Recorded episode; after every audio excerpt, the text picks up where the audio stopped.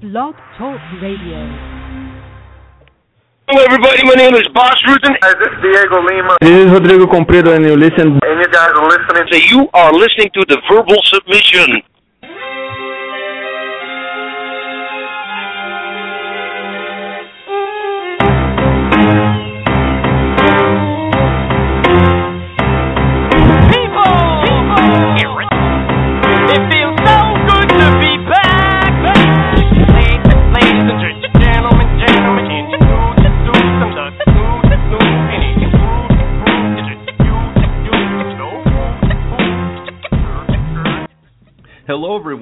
Welcome to the Verbal Submission. I am your host, Brian Hemminger, and uh, as it said earlier, it feels so good to be back.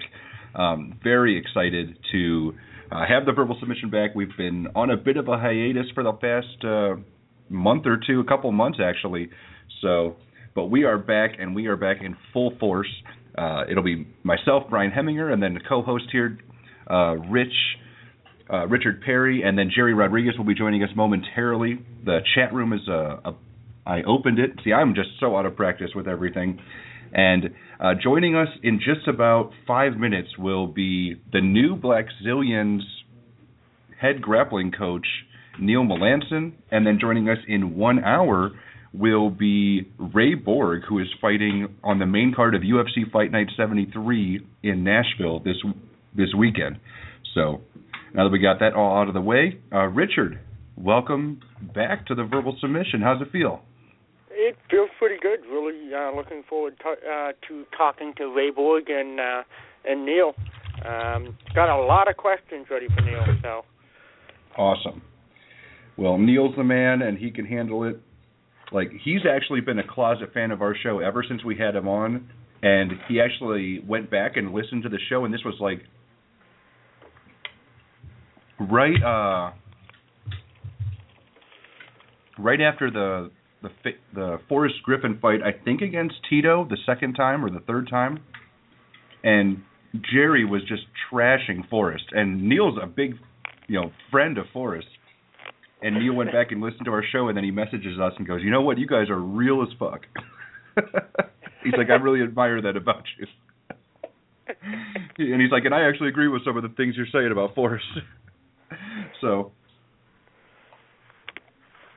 I've always been super cool with Neil ever since, so it'll be a, a real treat to get to talk to him because, of course, he was the the head grappling coach over at Extreme Couture, and then for the last few years, he's been over at Alliance helping them on, in San Diego, and now he's crossing the entire country, heading over to Boca Raton, South Florida, for uh, the Black Zillions. So this Uh, is one going thing- to be a, a treat. One thing I'm really looking forward to seeing is um, he teaches uh, mostly catch wrestling, and catch Mhm. wrestling is very strength and, and kind of size dependent, so I don't see it too much at the lower weight classes. Um, and I'm interested to see what he could do with some super high level, just really big guys that are Yeah. uh, fighting out of the the Blackzilians.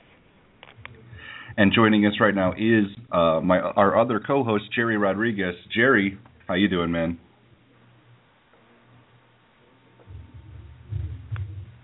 Okay, maybe he's not ready yet.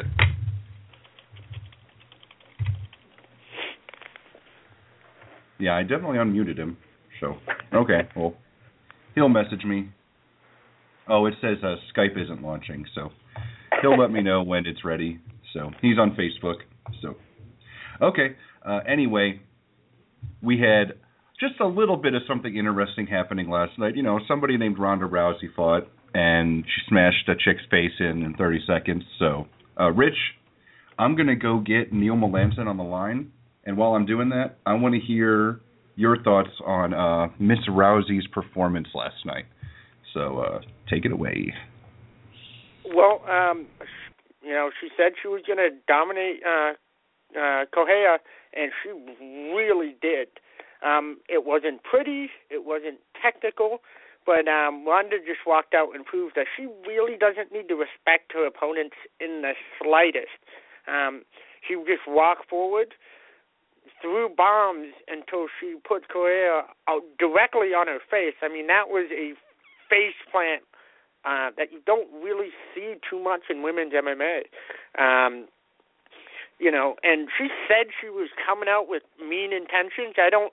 I think she went for one hip toss and she just kind of stepped across with her uh, her left leg, um, and Correia, you know, adjusted, and then Ronda just went right back to throwing bombs, and um, it worked. I mean, she she took out Correia in her own wheelhouse uh, and and slept her at a at 34 seconds into the first round.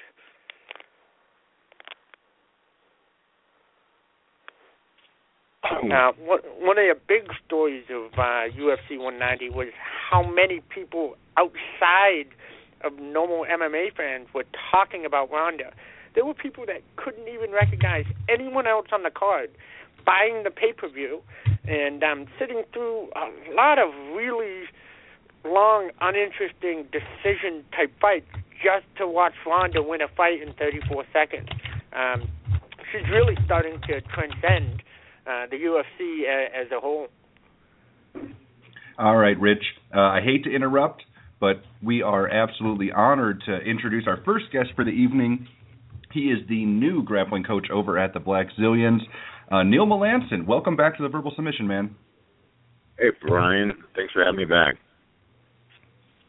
Well, it's uh, our pleasure. We really appreciate anytime you ever get to come on the show and talk uh, about anything MMA. And there is so much to talk about with you because uh, you made a really big move. I mean, everyone knows you started out over in Las Vegas, and then you the last uh, year or two you've been in Alliance, and now heading all the way across the country to uh, the Blackzilians gym. That's a huge move. Now I heard Yeah, that this had, I heard this had something to do with, uh, you know, you you helped uh, Rumble for like a week prepare for uh, Daniel Cormier, and they just were so, you know, awestruck by you know how much you were able to help in such a short time that they needed you there more. Is that uh, one of the main reasons you decided to uh, uh, head across the country and uh, change gyms and everything?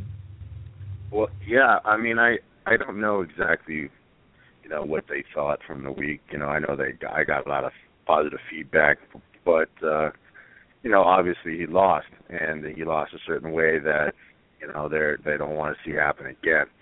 And uh I think Rumble and, and I don't know if it was my reputation or what I said to him down there or how I was coaching. He he felt pretty absolute that I if we got connected full time that you know he could do great things and improve upon those weaknesses and I was I was up for a change. Honestly uh, I was really happy at Alliance. Alliance it was it's a great gym. I liked I loved the fighters there. I mean working with Dom Cruz and all the athletes down there uh coach Eric Del Fierro it was easy for me to work with. He was a great dude. I just was really happy. But uh Florida's I mean uh California's expensive. And um you know the thing about it is when you don't have a big money backing you know you got to work really hard and you're not getting a lot in return and it can kind of beat you up. And I think it was two or three days after the you know Rumble uh losing the you know his title fight he got a hold of me and he was just 100% committed. Like what do what do I have to do to get you there? And then Glenn Robinson started calling and and the negotiations began.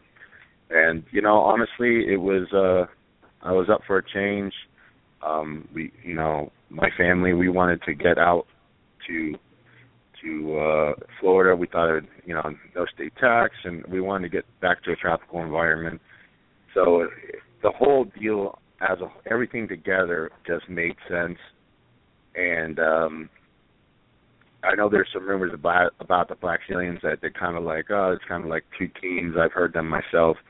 That like, you know, there's like the uh, the Americans and then the Brazilians, and they don't blend together. But it's not the case at all, man. It's it's actually really fun. I, I actually really love it here too.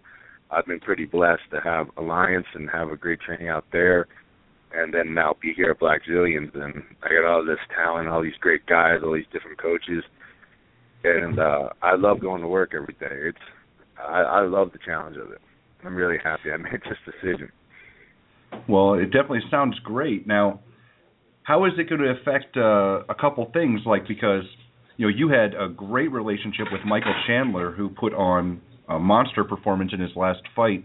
You know, are you going to have like a a Duane Ludwig, T.J. Dillashaw type of situation where you know maybe you'll help those a couple of those guys from Alliance every once in a while, or are you just 100% with the Blackzilians now?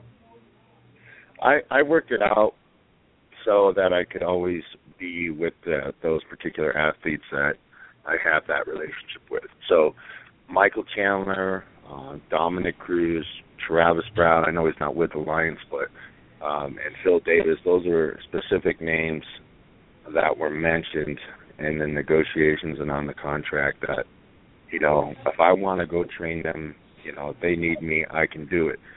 The only I think the only thing that um I wouldn't be able to do is if they were under contract to fight a Blackzilian athlete, which only makes sense.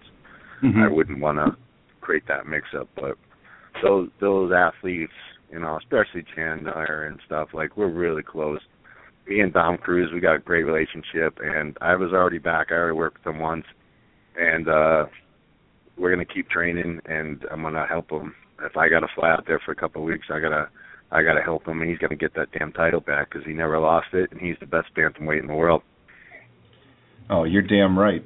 Uh, yeah, I had a chance to meet Dom uh, very briefly when uh, I was in uh, Vegas for UFC 189. I was at the the expo and stuff. Got to talk to him briefly, but um, that's uh, something I want to bring up, and this is uh, you know this is probably the toughest question I'm going to ask you today. But you know the Blackzilians do have a history of you know some problems with some of their grappling coaches. You know you had Mike Van Arsdale, the wrestling coach. He ended up leaving. Uh, you had uh, Mario Sperry take over, and then he ended up leaving. You know, a really good uh, Brazilian Jiu-Jitsu guy. And then Kenny Monday, the Olympian, was there, and that didn't end well. You know, is that any concern for you whatsoever, or is that something you uh, you talk to them about? You know, that was a major concern for me leading up to this.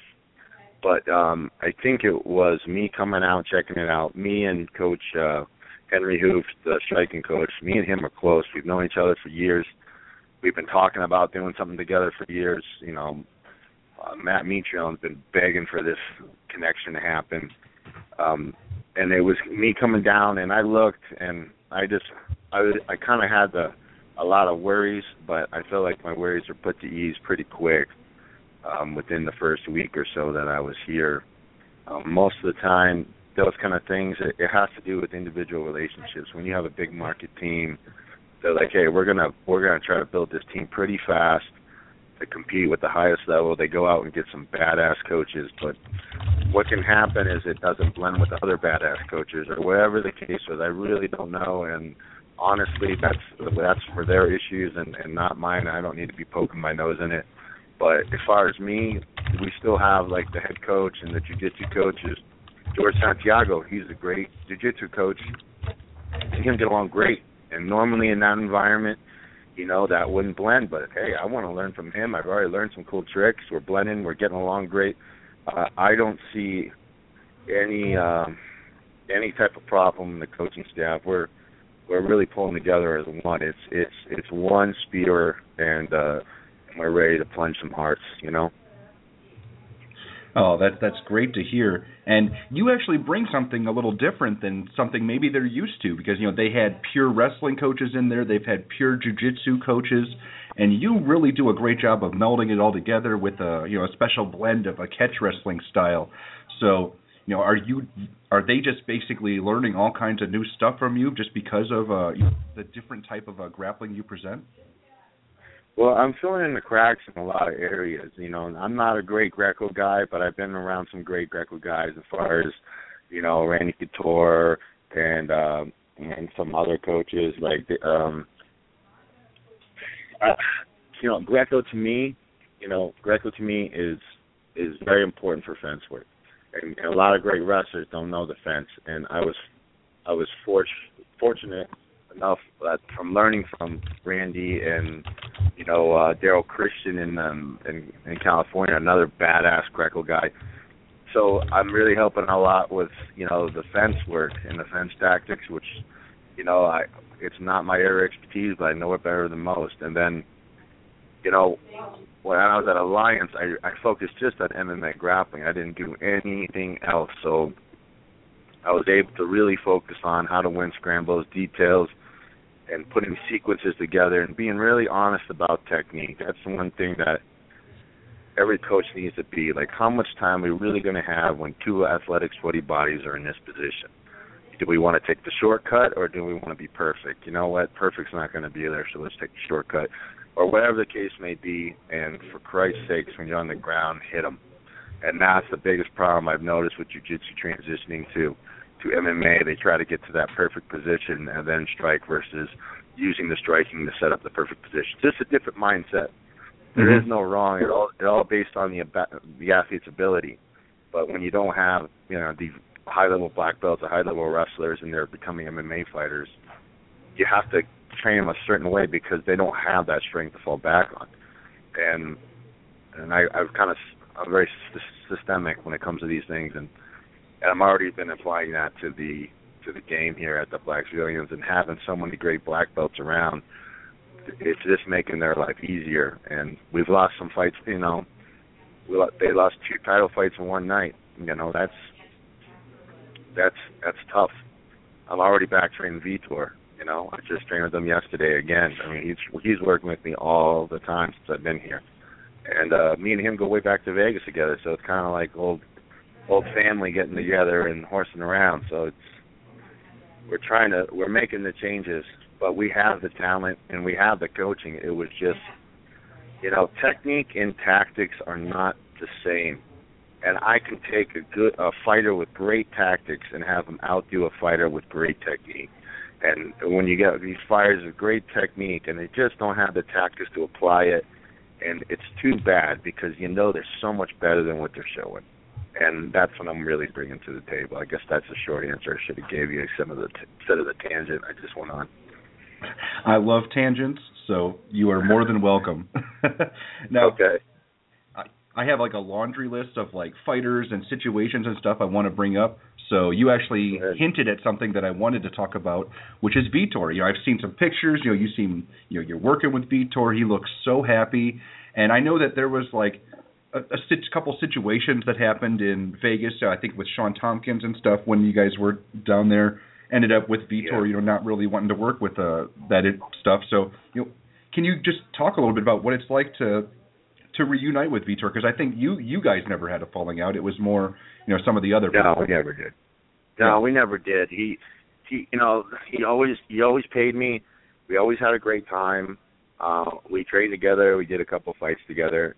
And then he kind of went on a hi- hiatus from, you know, went back to Brazil and and then he kind of came back. He had some other jiu-jitsu guys and he said, "Hey, you know, you know, let's let's still work together, but I want to focus on my jiu-jitsu, not just my you know, my catch, you know, my you know, my grappling element." And I said, "Sure, you know, I'm not you know, the one thing I've learned from great fighters is just just let them get what they need. I'm not trying to control their lives. You know, when when a fighter's paying you, he's paying you to train them. Don't expect loyalty. To me, he's my friend, and if he wants well, he'll help and work. I'll be there, and that's just the bottom line. And we never had a falling out. We'd see each other. We kept in touch, and um, and then I end up he ended up moving to Florida, and he had a huge success with Henry and all the guys. And I ended up going to San Diego, and here we are back at it. And now we're working on our tactics and helping him explain why he was losing those fights on the ground and what habits he has, and and it's it's making a lot of sense. And we're having a blast, man. We're we're having fun. He's learning, and he's already he's so talented. He's already applying a lot, and I, Mhm. I think uh I'm kind of hoping he gets taken down in his next fight or something, so he could do it. Honestly, uh, not that I want to see him be put on his back, but I I love to see you know apply these tactics and going live because he's we're just getting started, man. It's going to be awesome. You know, we've already seen a hint of what Vitor's capable of. I mean, he's choked out Rumble, who he's now working with, and uh, he really messed up Jon Jones's arm in that title fight. So yeah, just imagining him to his full potential on the ground with you is uh, pretty wild. Now, my co-host here had a couple questions for you, so I'm going to let him, or I'm going to ask his questions. He had, uh, you know, with your catch wrestling style, it really works even better with uh, bigger fighters. So does the large size of all the athletes at the the Blackzilians gym, they do have a, a disproportionate almost amount of guys, you know, in the the welterweight and up weight class. You know, does that really help translate your style too? Yeah, I know. I was trained by small guys, you know, so Mhm. I understand that style. Um, it actually took me a while to figure out, like, because I could grapple like a small guy, but um, it, took me like, you know, a few years into it to be like, oh, you know, train for your body type a little more.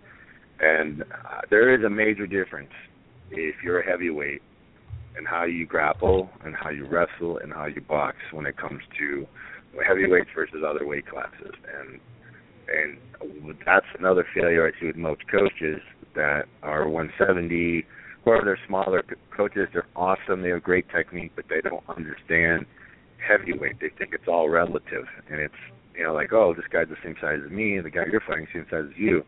It's like no, it's it, that that's that's true, but it's still a man that's 260 pounds on you. You know, it, we have to have little different details, little different rules. You know, like you like if you watch college wrestling in heavyweight division, it looks a lot different than some of the smaller divisions, and for a reason. So training heavyweights, yeah, that's that's one of the you know me being a heavyweight, one of the advantages I have. And like catch wrestling style, like I push catch wrestling. I'm just a grappler, man. You know, it, you know, catch wrestling is is a base of mine, but I I learned everything. I just never wanted to put the gi on. I came from Hayastan. They had a no gi program. You know, Carl went off and started doing his own no gi program. You know, through Hayastan, and and I was Carl's first black belt, and and uh you know he he kind of formed me what he wanted me to be and what was best for me, and I learned from jujitsu guys to help you know figure out stuff, and I I, I studied wrestling. I wrestling mat work wrestling is a great base, great base for MMA fighting and MMA grappling. Great base. If you if you can out scramble and hand fight, I mean, look at Phil Davis and Ben Askren. They don't they don't train jujitsu. They just walk in and maybe Ben does. I'm not, I'm not I don't really don't know him that well. As far as I know, he you know he just wrestles, but shows up and he can ride you to death. Phil Davis can grip you to death.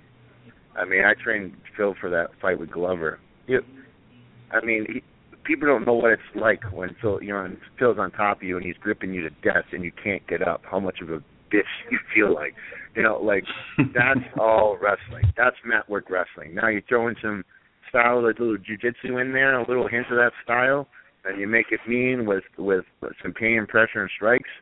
Boom, you know that's that's MMA. That's the best style to have, if you ask me. You know, it's all together. It's all together. Oh, It's just oh, definitely. Now, uh, another question from my co-host. He, you brought up that you know there's a lot of guys out there that have incredible technique, but are kind of missing out on the tactics. And he asked, you know, Mhm. are there any prospects out there that you see them fight and go, man, I could take this guy, just explode him to the next level. You know, he just needs that little tweak with me. You know, that's a I would, that's probably a question I'd have to think about. Right now, hmm my mind is so on the athletes I have. Like, Yeah. you know, my my girlfriend would tell you, I just stare off into space. I'll be like doing something, and she'll be like, "Hey, you here?" Because I'm I'm constantly, I'm nonstop thinking about the athletes I have and what I need to accomplish and the best way to accomplish it. But you know, you know, I was mentioning Dom Cruz, and let me tell you this, and anyone that disagrees with me better better have a good explanation because Dom Cruz on the understanding of MMA as far as striking into takedowns and the whole you know, the whole dance of that game, nobody, and I mean nobody that I've ever met and ever heard about, not even the crazy geniuses that you think, know that game better than him. He is literally brilliant. He's so brilliant, and his mind is so above everybody else in that area that his language doesn't even come over. He'll try to talk to regular people about stuff, and I can tell them not following or tracking at all. All right, because his mind moves really fast, which is a challenge to coach him. My my ground game off of takedowns is based on sequences and everything. I had to train him backwards to keep his mind from going ahead of me. That's that's a challenge. You know, I learned that from a rest, old wrestling coach. You know, guys are really clever like that, and they're always trying to get ahead of you. Teach them backwards. That way, they they can't get ahead of you. You know, they don't know where it starts. And uh, me and him hit it off great, and that's why we're so tight. But when I hear other coaches that try to explain, when I used to watch Dom Cruz do what he did, I was like, this this guy's giving me he's giving me anxiety. I don't know what the hell he's trying to do. But then once I've worked with him and trained with him, he is literally brilliant. Now, the future of MMA is guys that think like Dom Cruz, and until Dom starts to write a book, I don't see anyone else getting there. And that's what we see with some of the fighters like um Dillashaw. He's trying to apply some of Dom Cruz, and he does a pretty good job. But he's not Dom Cruz. Dom Dominic Cruz is brilliant, and I've met some brilliant coaches too that really understand MMA. To me, that's that's that's the tactics of the game. When you when you're actually throwing punching combinations to set up an outside low kick, just to get guy to turn his foot so he can hit an outside single and it dumps him in a half second, and you don't have to chain wrestle. That's the tactics. That's the brilliance of the game. Not just punches and go for your blast double. That's athletics. That's when you have somebody athletic that can get away with it. But what if he's tired? What if he's going against another athletic guy? What are you going to do? Be two bulls smashing against each other? Where's the future in that? It, it's those type of tactics, that brilliance of guys that are maybe not control based grapplers, but they're they're they're very transitional. Well, the more they float, the better it is because when they're on top and they're floating, they can get a neck, they can get the back, they can punch, and that will cause the scramble. Control based guys stay by the hips, grind them out, keep them on a low shoulder. Like these are the tactics, and and I I know there's other coaches that think like me out there.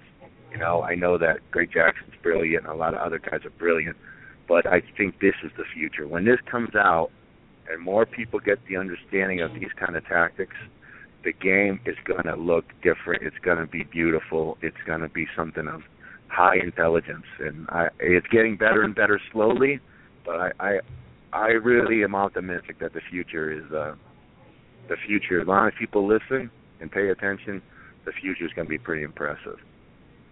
Now you just made me really excited because when I was in Vegas, I got Dom Cruz's like publicist info and stuff to set up an interview, and now I need to like drop everything and get him on my show. So it's yeah, gonna happen. I'll and text him and tell him he needs to do it, just so he can blow your that mind.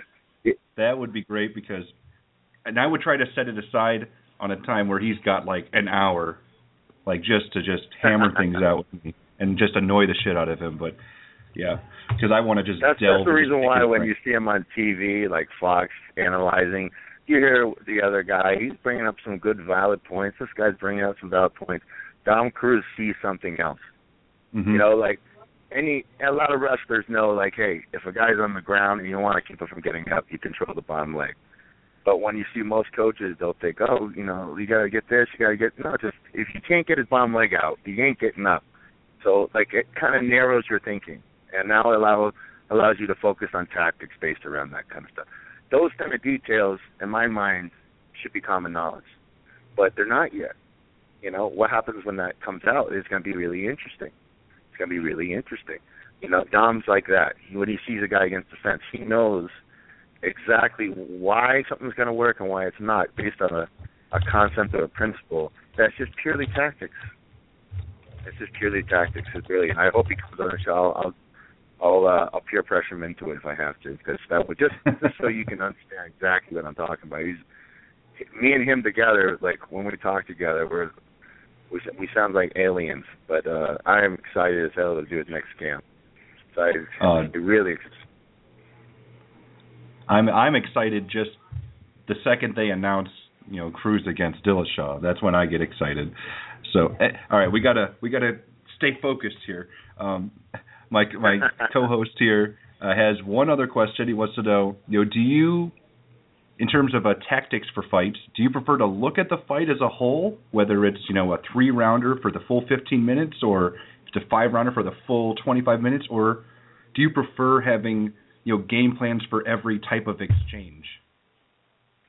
Well, that's kind of tricky because it's not really that clear cut. Obviously, the length of the fight is going to be very important. No sense training for a 25 minute round fight if you're only fighting for 15. Um, You want you want an athlete that feels the time and really understand how much gas he can put out.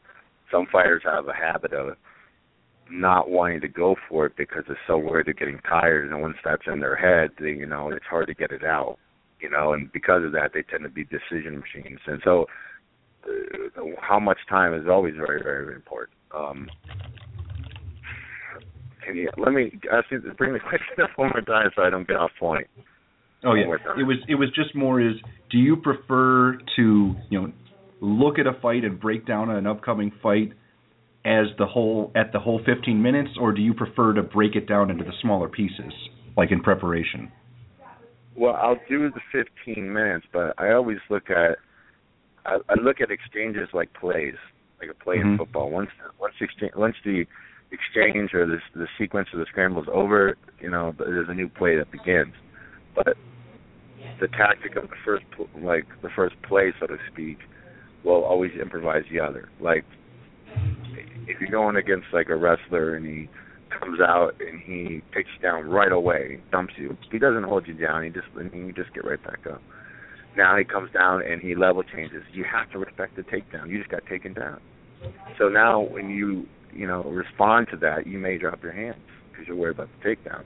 And now he can blast you in the head. You know. So now you don't know what's which. Now you're within the first 30 seconds of the fight, you're in his head. He doesn't know what's coming. So those kind of things are really important how we game plan. But we game plan based. I always game plan based off my athlete first. Like, what is his capabilities? What is his strengths? What is the other team planning against us? What would I do against this athlete, knowing what I know to beat him? And then keep that in my mind. Then I look at the athlete he's going against. Like, does this does this athlete have the capability to out scramble this guy? If he has, if he can out scramble my guy, then that's a very big big concern of me of mine. So all that all so many things come into play, and that's why you have a team of coaches like Henri, who you know to me when I listen to his striking, he's you know it's Bible. It has to be Bible to me. Greg Jones, I mean you're talking about an amazing amazing wrestler, three time NCAA champion, just sitting right in the same room with me and I got a black belt jiu-jitsu guy in George Santiago, and that actually fought MMA and had a good career, and he's sitting right there. Never mind all the talent we have on the mat. So us cracking our skulls together is, is great, and then it's just organization of okay, how do we get this down without burning too much time on the athlete and still getting his rest? There's so many things that we do look at. It's all in priority. Like Steph, uh, Stefan Struve, I came in and I helped him for the last month. Okay, now I've I've studied Nogueira forever because I was a big grappler, and back then Mhm. there wasn't a lot of tall, lanky grapplers. It was him and Fabricio, and either be like them or figure out something else, pal. So I studied him to death, and right away with Stefan's big body, I'm like, okay, so you know, I don't think that Nogueira has the capability to take him down in the center of the ring, and he's probably going to try to get him against the fence. And if I'm going to take down this big cat, I'm probably going to have to single leg. It's probably a little tricky to get doubles on a big kid like this. So that right there creates kind of a okay, this is what we have to worry about. We have to game plan, and defense tactics work. And and and uh, Struve had a good night.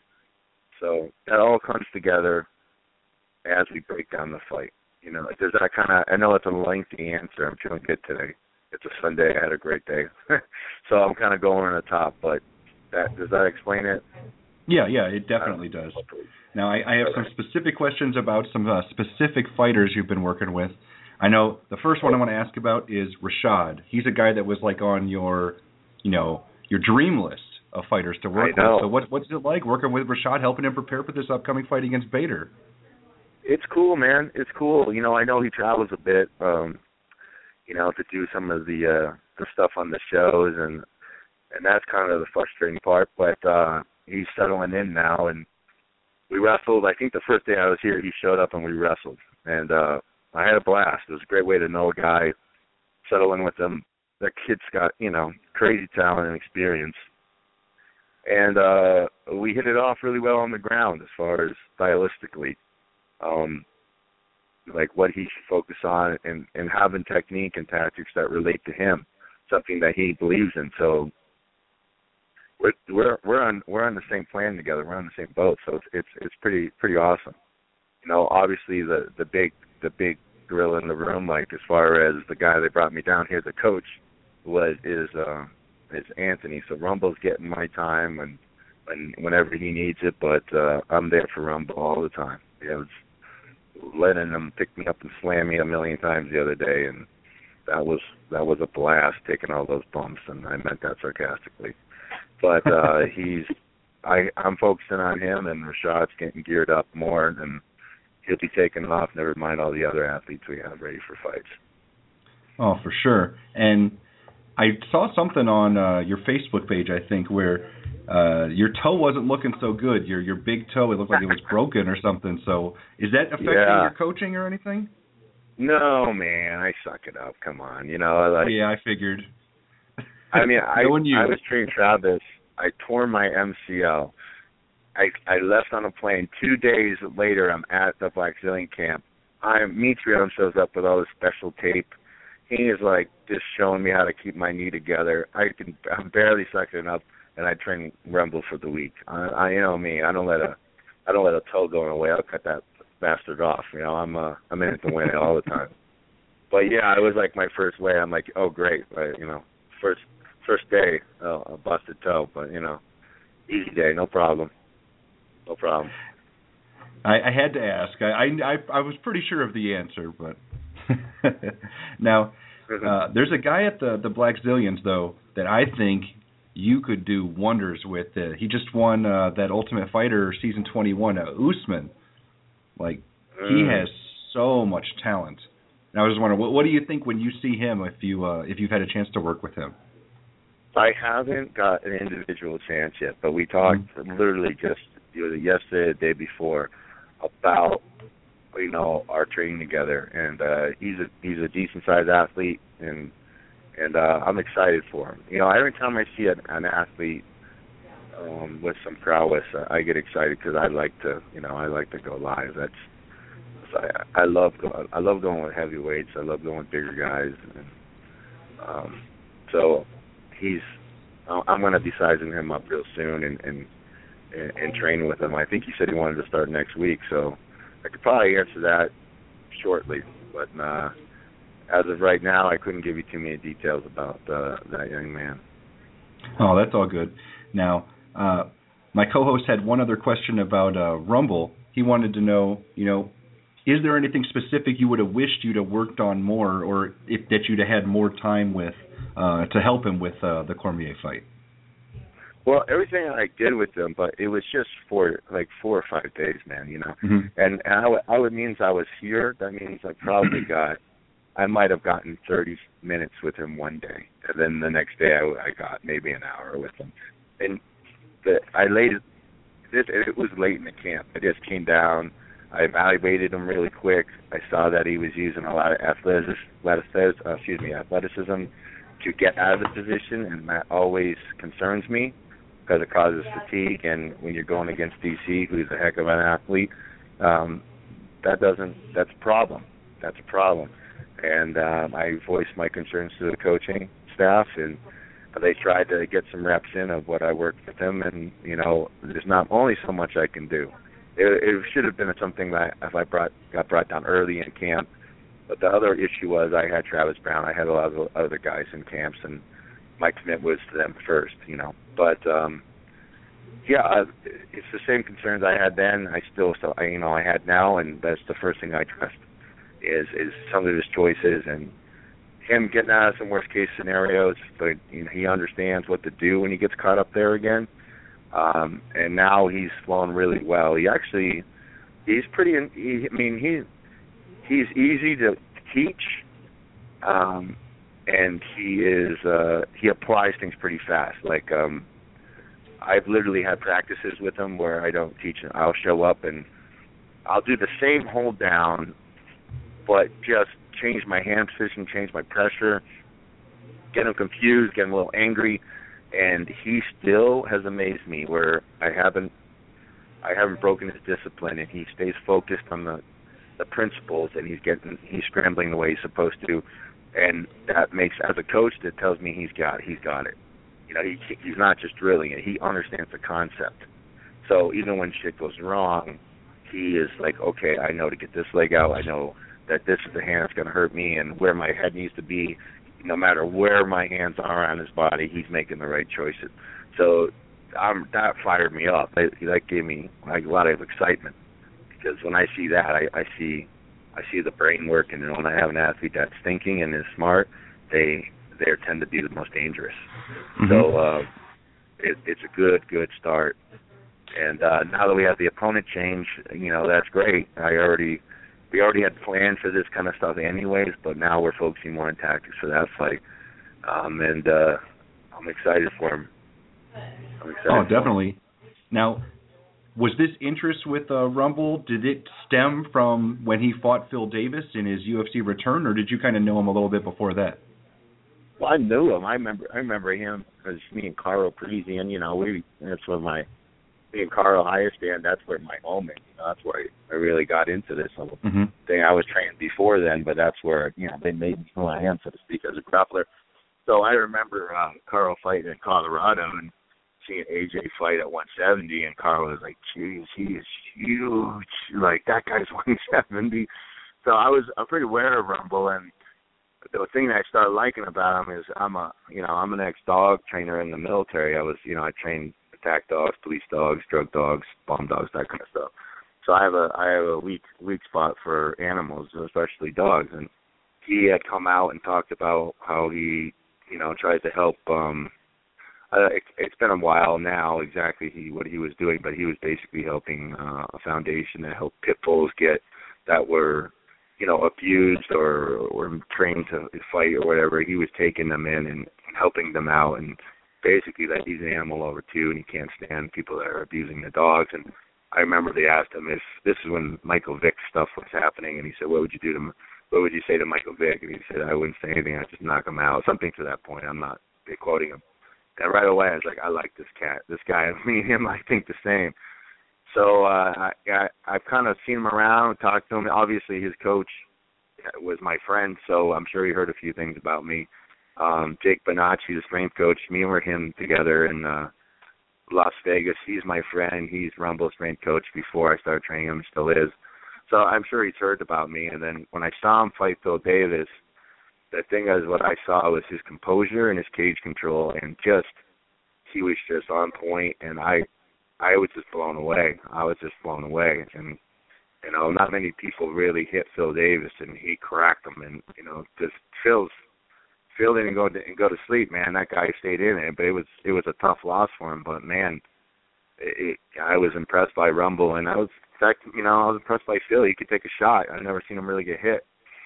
Um, so it was good. It was a good kind of, you know, obviously I was bummed I lost, but uh, I have a lot of respect for that athlete. I was like, I respect this athlete. He's he's very composed. He's fighting intelligent. You know, it's like I have respect for that. You know, when Chandler lost to um what's his name, the uh Bellator champion there, Brooks. Uh, Brooks. I'm looking at Brooks as he's fighting. I'm like, he's composed. He's fighting smart. He's not emotional. He's staying in it. It, it was.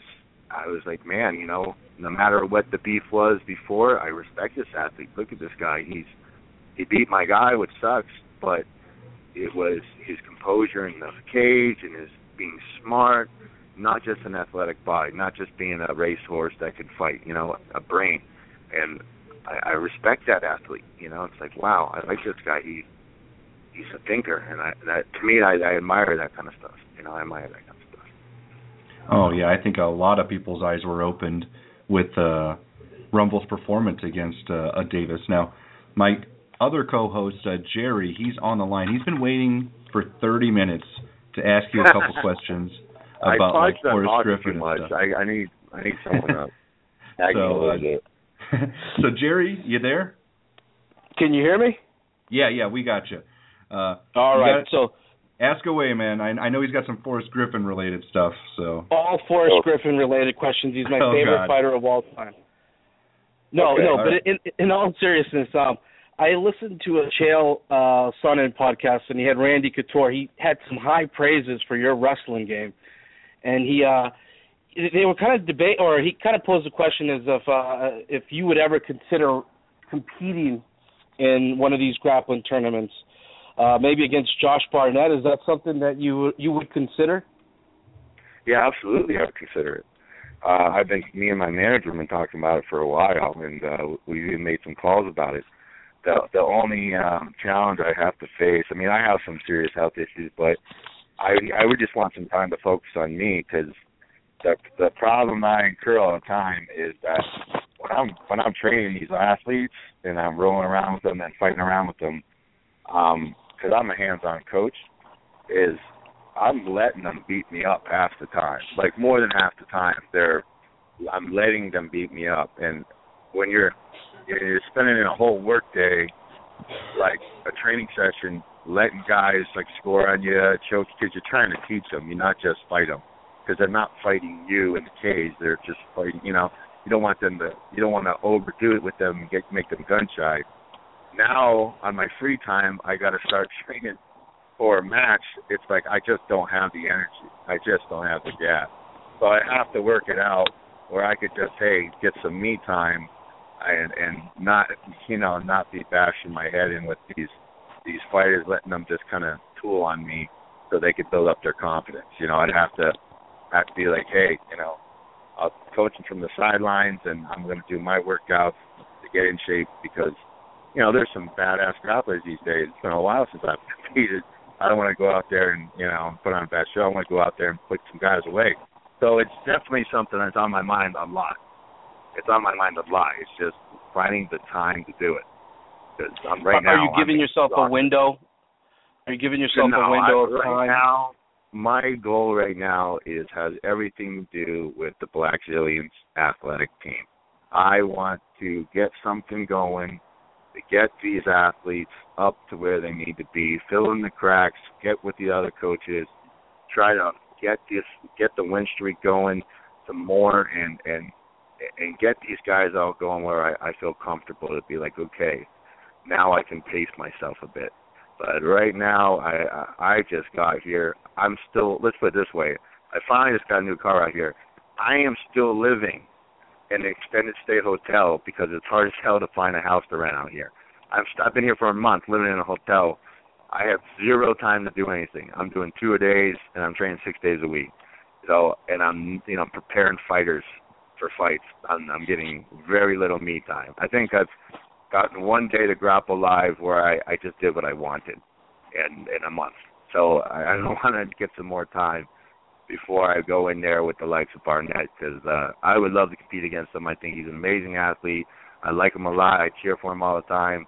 It, I, the only thing is I would only want to compete against someone over 200 pounds. I wouldn't want to compete against a smaller guy. I just have no interest in it.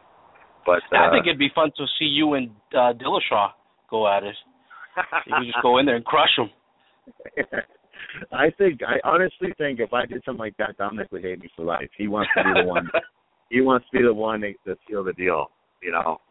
Uh, but I'll let Dahmer do that. I'll let him do that. Uh, how, how do you think? um uh, Switching gears here, uh how do you think Phil Davis does in Bellator? Do you think he uh he becomes king of the mountain after the uh the four man tournament? Yeah, if he if he wins the title, which he's very capable of, I mean not wins the title, he wins the the four man tournament.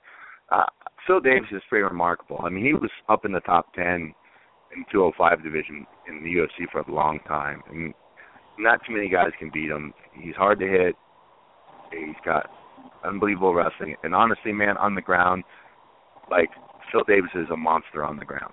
He he, he can eat black belts for breakfast. The guys in my imper- you know impression, with the exception of a few other guys, because I I forget who's who's out there 205 sometimes. I know Rob Drysdale is and fighting MMA these days, and he's a sick ass grappler, so I would never say this about him.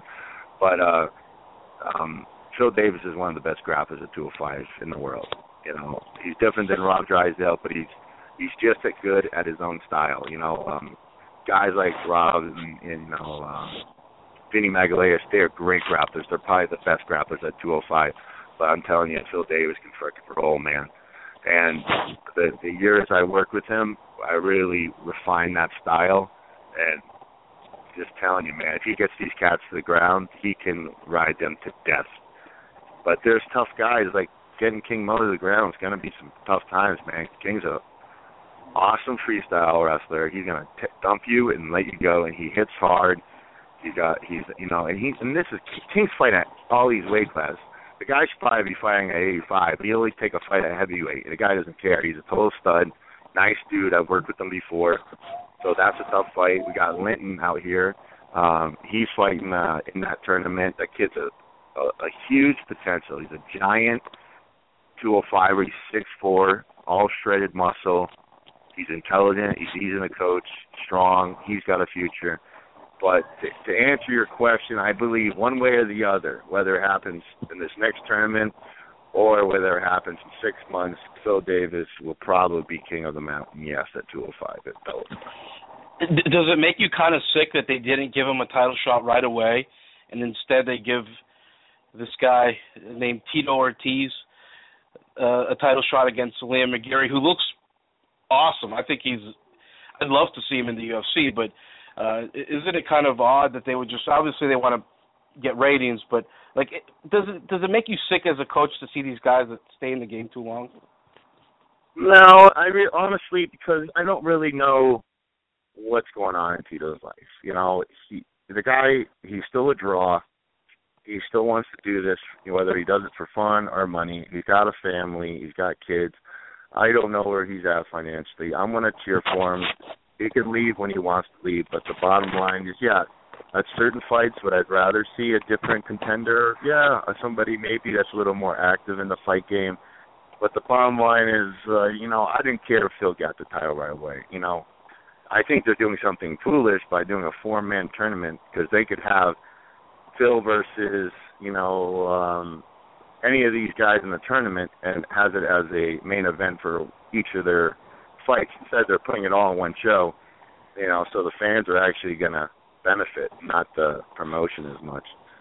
But uh it's good for the fighter too, because Phil will be able to get if he wins both fights, he gets two paydays. You know, it's uh, he'll make a lot of money in one night. That's a good thing.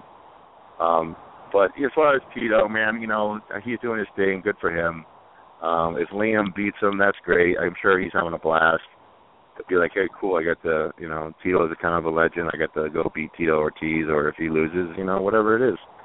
But no, it doesn't bother me. I don't look at it as a fan. I look at it as a, as a business. You know, as a fan, yeah, maybe, maybe. But Yeah, um, I got two more questions for you. It, it, you know, Fedor announced he's coming back. Randy has said, "Hey, you know, it's it would take a lot for me to consider that fight. I'm happy retired, but if if it's offered outside the UFC, and he calls you and he says, "What do you think I should do?" What would you respond? I called Randy right away when I heard there because there's rumors like you heard about Randy possibly fighting him, and I was like, because Randy's crazy enough to be like, he loves challenges. He loves challenges. He loves bettering himself. Be like in his, you know, at 51 or 52, be like, yeah, I'll fight Fedor. What the hell? Uh, I need something to do. I, I called him and he said, no, no, it's it's just rumors. He's happily retired. He's not interested. He'll he's really curious to see who they're going to put him against, you know, kind of thing. But uh yeah, I, I if he did, it would be kind of it'd be kind of wild. It'd be fun, but he's he's having fun. dude. He's every time I the guy is happy. He's happy. Let him, you know, he's he's got nothing to prove. It's just whether or not he felt like competing or not. You know, it's I, I don't I don't see it happen. But honestly, Brady's a maniac. He's a great guy that he loves.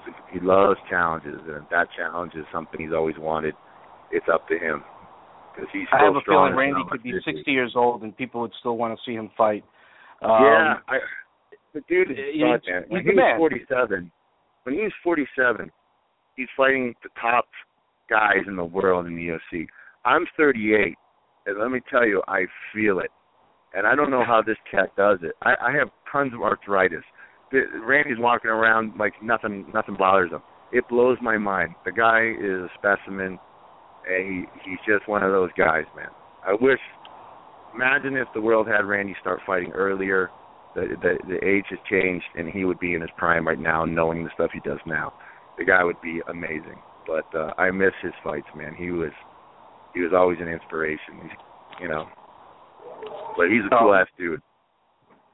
one one last question. Uh, I want to get your thoughts. I don't know if you've seen any or uh, any training sessions or if you've heard any rumblings, but uh, how do you think uh, CM Punk does in his debut?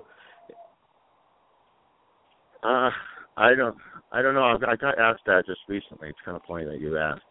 People ask. I think that people ask me that because the wrestler Daniel Bryan is a good friend of mine. He's actually one of my. He was one of my purple belts for you know, but um, you know, I don't know. From what I understand, CM Punk was not the great. You know, he's not a great athlete, but he's really intelligent, and um, he's got a great camp. That uh, that camp in Milwaukee is great for him. You know, uh, I think that they're gonna. They have plenty of the right people around him to help him learn. But uh, you know, a lot goes into a fight. You know, as far as if you're nervous to be in front of people performing, that's going to hinder your performance. You know, obviously, CM Punk loves being in the center of a crowd. He eats it up. He's very confident and comfortable in front of people. You know, that would help him on a competitive side. I would not want to be fighting my first fight in the UFC. I mean that it's very very dangerous for him. But I don't know what you know what he's doing in his camp. I don't know. I'm sure he's getting plenty of attention. He he could have time to develop, but it's he's in an accelerated program for sure. It's going to be interesting, and it's going to be interesting to see who they put him against. I mean, what are they going to really do? Are they going to put him against you know a top top ten guy just because of the name value, or are they going to just kind of put him on a show with a beginner? Is he going to be young or someone close to his age? All those things going to play a factor. I will be rooting for him just because it it must be one heck of a challenge to be doing what he's doing, and I respect his uh his guts. But at the same token, uh, I I mean I'm crossing my fingers for him, but there's some there's some badass athletes at 185, and uh, I I don't know, man. That sounds that sounds dangerous. You could get you could have a real bad first day, but you never know. You Mhm. really never know. All right, and I have one last thing before we let you go because we have a Ray Borg coming on in like three or four minutes. Um, it is a totally not MMA related, but he's my boy, Daniel Bryan. I'm a WWE fan too. He's been I've heard all kinds of rumors that he's going to be back by the end of the year. So you're so close to him. Do you think it's going to happen? I don't know. I know he's hoping for it. I know he's Mhm. done a bunch of tests and got cleared. It's just going to be up to WWE if they want to let him. Mm-hmm. Know, these guys. Daniel is is dynamic kid of his era, you know, and extremely talented, and he, you know he's got he's gotten uh, some serious neck issues he's gone through, and he's he just doesn't quit, and he's had a lot of concussions. Like these things don't add up. Ain't talking about a guy that won't take an aspirin for a headache. Like that's Daniel Bryan. Like that's that's what he is like. Like he is he is everything. He is like a total hippie. You know, wears a wooden watch. Like like that's the kind of thing. He's he could be really happy retiring, farming in his backyard, and that's a real serious thing. Like he's a simple, nice guy, one of the best friends as far as I've ever had. You know, but um, I I I think if he really wants to do it, they should let him, especially if he's clearing all the tests. But WWE, you know, they're I think they would be afraid if something happened to him because of some of the injuries because he's such a high profile. But I don't really know the details, and Mm-hmm. I'd imagine if he's really consistent with the test that you know they would they would bring him back because he is a draw, and uh I know the fans are, are really praying for him. So hopefully he'll get to do what he wants and he'll come back. So if not, it's it's unfortunate, but what those guys do, taking the bumps and falls and all the things that they do, man, it's it's a tough mindset to know that you're gonna get hurt. You're supposed to get hurt, and you got to go out and let this person hurt you, and you're counting on this person not to hurt you too bad, and that's that's kind of like you know when I'm rolling with these fighters, and instead of beating them, I'm letting them toy on me a little bit. I just hope that they protect me a little bit, because I don't want guys like Travis Browne hitting me in the face, because my life and you know shortened by a few 20 years or so. You know, like uh, it's it's a different mindset. It's a different mindset. So I wish them the best for sure. If I knew anything else, I would I would probably tell you unless you told me not to. So. All right. Well, I appreciate it, and uh, well, that's going to do it. I, I sincerely appreciate how much time you always have for us, Neil. I know we talk you Yeah. to death a little bit, but uh, I think I did have- myself this time. now, do you have any uh, last words? Anything you want to send out? Uh, plugs, whatever. Uh, the floor is yours, man. Oh, thanks. Uh, yeah, my my website neilmelanson.com is is being redone. It will be up very soon. Though it's going to be a it's going to be a gazillion times better. I'm going to release a lot of videos on it. I just want to spread you know some information and, and show techniques. I think you're going to be seeing that on different websites as well. And uh, promote my book, Mastering Triangle Chokes. Been around for a little bit, doing really well. And uh, if you're interested in the bottom game at all, and, and especially triangles, it's definitely a book for you. You can get it on Amazon actually pretty, a lot cheaper than other places. So you should uh, you should do that. Otherwise, come train with me or call me, uh, write me, and uh, have me out for a seminar, and I'll show you guys uh, some rad stuff. That's it, though. All right. Thank you. Awesome. Well, thank you so much for stopping by the show, Neil, and best of luck uh, with the the new career in uh, the Blackzilians. I'm really looking forward to this uh, next stage for you. Thanks, man. I appreciate it. Thank you, everybody. I'll uh, I'll uh, see you next time. All right. Thanks. Have a good day, Neil. Take care. Out. All right, that was new Black Zillions grappling coach Neil Melanson stopping by the verbal submission, dropping some serious knowledge for us. Uh, man, I love talking to Neil so much, and we got to rush right into this next interview because we got Ray Borg. We're already a minute late, so I'm gonna let you guys just you know give your thoughts on our little conversation we just had with Neil, and then I'm gonna go uh, try to pick up uh, Ray here. I'm going to go call him in the the side booth. So, uh, Gerry Rich, take it away. What'd you think of the Neil conversation? Yeah, he's great, man. I love having him on every, each and every time. He's he's the man.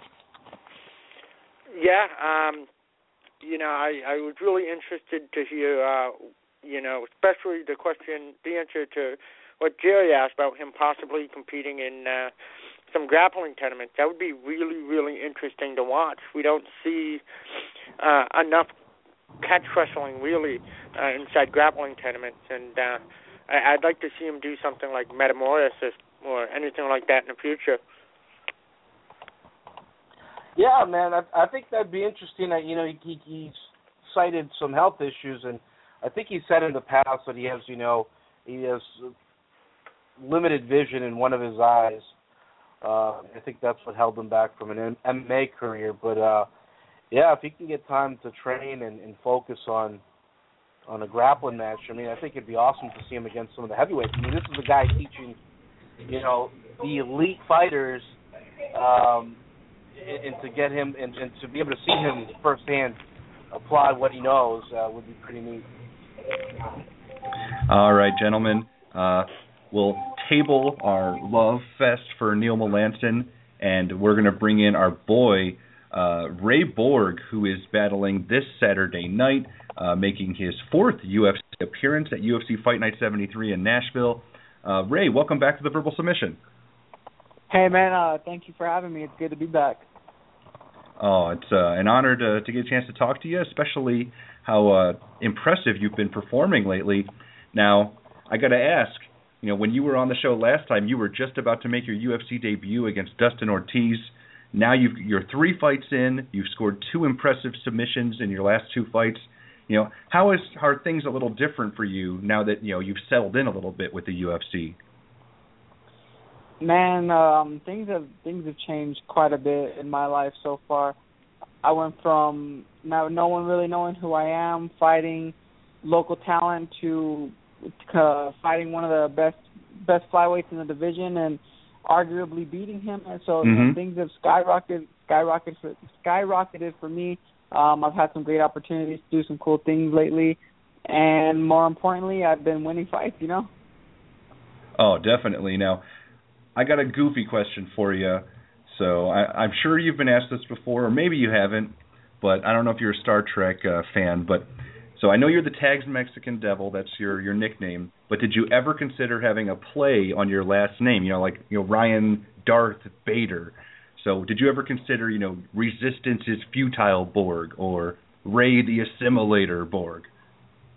Oh man, what's funny is I've actually have never even watched a single Star Trek episode, and uh after my fight, everybody kept saying Ray Borg. After my last fight against Kelades, everybody kept saying, "Oh, you need to change your nickname to Resistance is futile." Like I, I got that tweet probably a million times, and I had to ask my team, and I was like, "Do you know what they're talking about, man? I have no clue what these guys are talking about."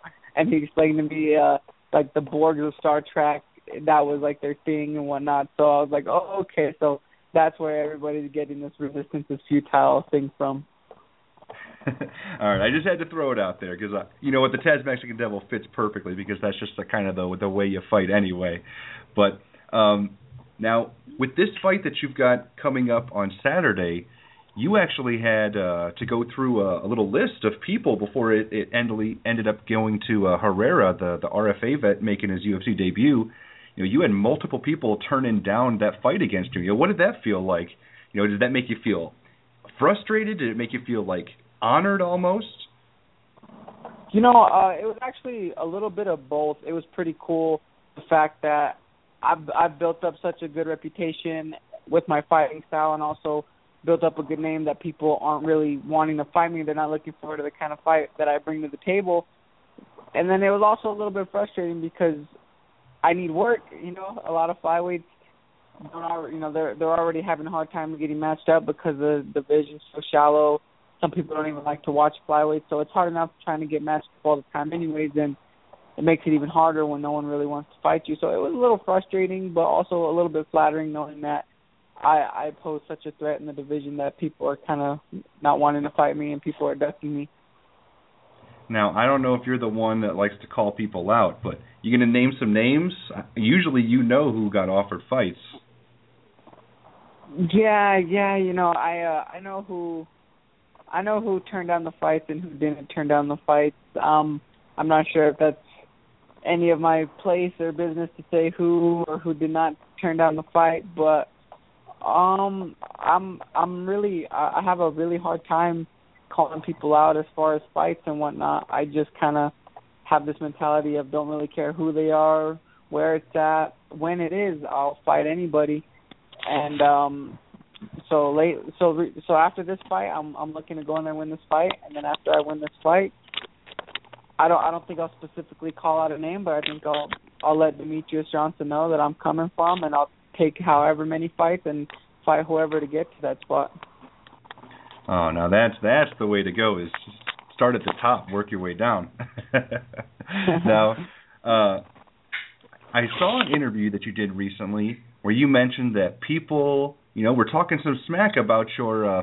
fit uh, no holds barred gym. You know, what, what's the deal with that? Yeah, um, obviously the other gym in New Mexico isn't just a big gym in New Mexico. It's one of the biggest gyms in the entire Mm-hmm. world, which which is Jackson MMA. They you know they have some of the best fighters there, and people people always like to say the grass is greener on the other side when it turns out it's not and you know there were some people from Jackson's MMA talking talking a little bit of smack, saying that blah blah blah. We don't have Tim after Tim Means fought Matt Brown. They said that he should go over to Jackson's to get a better ground game. And then someone pointed out, uh someone posted a video of me beating the crap out of their teammate before I fought Dustin Ortiz on the legacy card and submitting them. And you know, so it kind of went back and forth on that whole situation. I try to stay out of that as much as possible. I don't even know why Fit and Jackson's have beef in the first place. I know it dates way back before I even knew what MMA was, but I stay out of all that. I don't care what the dudes at Jackson's are doing. You know, I care about what me and my team are doing. And you know, so that's where the smack talk came from was a little bit from Jackson's MMA and trying to criticize the way we do things at our gym. But I mean, it's shown time and time again that you know, we're in a good spot. My coach got me to the UFC when I was 20, and you know, we do the right fights and do the smart things, and you know, everything's going good so far. Yeah, and it didn't hurt that you beat a, a Jackson's guy to earn your uh, trip to the the UFC with uh, the the win over Nick Urso. Yeah, that was a very bittersweet moment for our gym, knowing that that position. I didn't even know that position was on the line, but I guess people told me after the fight that they were considering Nick Urso to fight Ortiz last minute, and then knowing that I went in there, kind of stole stole that spot from him was was actually really cool for me.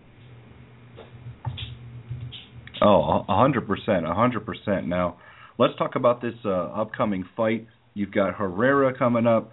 You know, he's appeared in RFA and he's looked pretty good. You know, a lot of people are saying that this could be the fight where you know, because he's got a, a really good ground game, that that maybe this is the, the the the fight where Ray gets to showcase the stand up. So I want to hear, you know, what what are your thoughts on that? I think that's actually 100% accurate. I I think he has a very strong ground game like myself. I feel like maybe I still edge him out in that department just based off of the kind of style I bring to the ground. I also believe my wrestling is a lot better than his, but I truly believe that those will uh, our skill sets are going to cancel each other out. And my coach, my striking coach, told me she goes, Ray, I think this fight, I think it's time to show people what these hands can do because all the boxers in the Southwest know what my hands can do. I don't, you know, I don't spar with just chumps. I spar with some of the best boxers around, and I hold my own very well against them. So I really, I'm, I'm excited. My coach feels the same way that even though Geane Herrera or however you say his name, Gene, even though he's a newcomer, I, I, I think he's very talented. I watched this fight in RFA. I think, I think he's UFC quality for sure, and I think it's gonna be a fun fight. But I also think he's gonna bring out the best in me, and people are gonna be in wow after after this fight, they're going to see all the tools of my game and what I bring to the table. Oh, 100%. Now, my co-host here had a question for you. He said, you know, you talked about stealing a spot to get into the UFC, and he says, speaking of stealing a spot, you know, Dustin Ortiz, the guy that won that super controversial close decision over you in your debut, he's on this card, but he's on the undercard. So you're fighting ahead of him. You know, how how does that make you feel? Is that like, you know, a little bit of redemption? Yeah, yeah, it's kind of cool for me to know that I'm I'm just on my fourth fight in the UFC. He beat me in my debut, and I'm on the, you know, I'm above on the card, and you know, higher on the card than him. But that also just kind of proves to to everybody that, you know, even though I didn't finish Dustin Ortiz, uh, every every fight I'm going for the finish.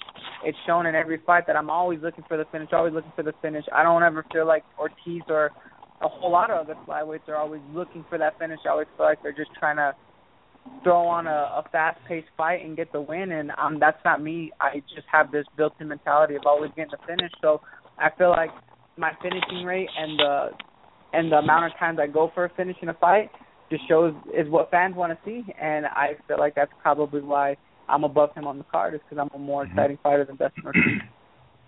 And not not just that, but you're in a very important position on the card.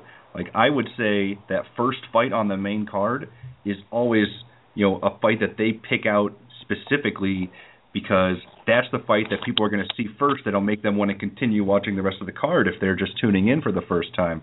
So, you know, they expect, you know, your fight to be an action-packed, you know, awesome fight. They always try to do that.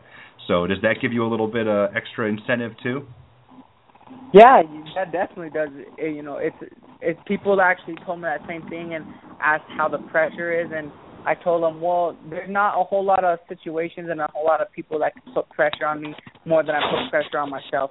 I'm constantly putting pressure on myself to achieve more, to be a better fighter. So there's not much pressure going into it as what people think. It's actually exciting for me because I get to set the tempo for the night, and then you know all these other fights after me have to meet that tempo, or else they're just gonna kind of kind of not look as good as me. So I, I like I like it, man. I like setting the tempo for the night. Now I know that Herrera is pretty underrated. You know, for the people that don't know who he is, I mean, the guy is super talented. He's undefeated, but do you feel like you know this is a third straight opponent that's not uh, ranked? So do you feel like you know you need to go out there and make a statement to to get that next big ranked opponent, or maybe to to make some of those guys that are a little further up the food chain want to accept the fight with you? Yeah, I feel like I feel like every fight I need to make a statement, not just mm-hmm. with Herrera, but I definitely think Herrera I need to make a statement, and I you know I I think back to uh my UFC debut, I was fighting a top 15 ranked fighter, and mm-hmm. I I argue, you know, people are still argue that I beat him. I still think I beat him, and I just got to make sure that Herrera doesn't come close to meeting that standard that I did. So I feel like I do need to make a statement, and also I'm like I said earlier, I'm not I'm not too not too in a hurry to fight for that belt. I'm only 22 years old, and uh, I told someone this the other night that all these guys, all these flyweights, I feel like they're they're going in fighting Demetrius Johnson more for the notoriety of hey, you know, I fought the pound for pound best fighter in the world for a title, and you know, I held my own or whatnot. They're just looking for the notoriety of it. And I don't believe anybody's going to beat Demetrius anytime soon, and I want to go in there and I want to beat Demetrius, and I want to I want to smash Demetrius. So whether that means waiting five more years, ten more years, half a year, whether it's taking eight more fights, two more fights, whatever I have to do to get be ready to fight Demetrius, then that's what I'm going to do. So making a statement will will do me good, but if I have to fight a couple guys outside the rankings, there's there's some tough guys outside the rankings right now. You know, um, Houlihan, uh, Mhm. uh, the Hawaiian, the big tall Smolka. You know, those are all Mhm. great fights outside the rankings that I would definitely take. But you know, if I can get inside the rankings, maybe even the top ten pretty soon, and if the UFC says I'm ready, then I'm I'm down for it, man. Oh, 100%, man. Now, I got to say, I was looking through your Twitter feed just to see if there's anything that stood out, and you looked pretty impressed with a certain uh, Ronda Rousey's performance last night. I wanted to get uh, your thoughts on uh, her uh, little 30 second, 34 second starching of Correia. Yeah, man. I uh, I've never been too much of a Ronda Rousey fan. I don't know why. I'm well, like previously, I was never really a Ronda Rousey fan. I was just wasn't really sold on her. I always thought she had a bad attitude, but she's kind of grown on me quite a bit lately. I see all the things that she does and how how badass she truly is, and man, uh, I feel like her. I feel like her striking wasn't as good as she can do. I feel like she went in there a little bit too. I mean, hell, it worked. I mean, if they got her, got her the knockout, hell yeah. But I still, based off of last night, you can tell that her striking is a lot better than what she showed. She just went in there a little rowdy and a little emotional, but hey, that's her game. And to be honest, to be able to to knock Correia completely unconscious was very impressive. Oh, a 100% it is. Now, I've heard that you are a Twinkie fanatic, and I was wondering, are you still planning on bringing a whole bunch of Twinkies to celebrate your your fight, or you got something else planned afterwards? No, man, the twin, the after fight Twinkies, that's a tradition I haven't broke since my first amateur fight, man.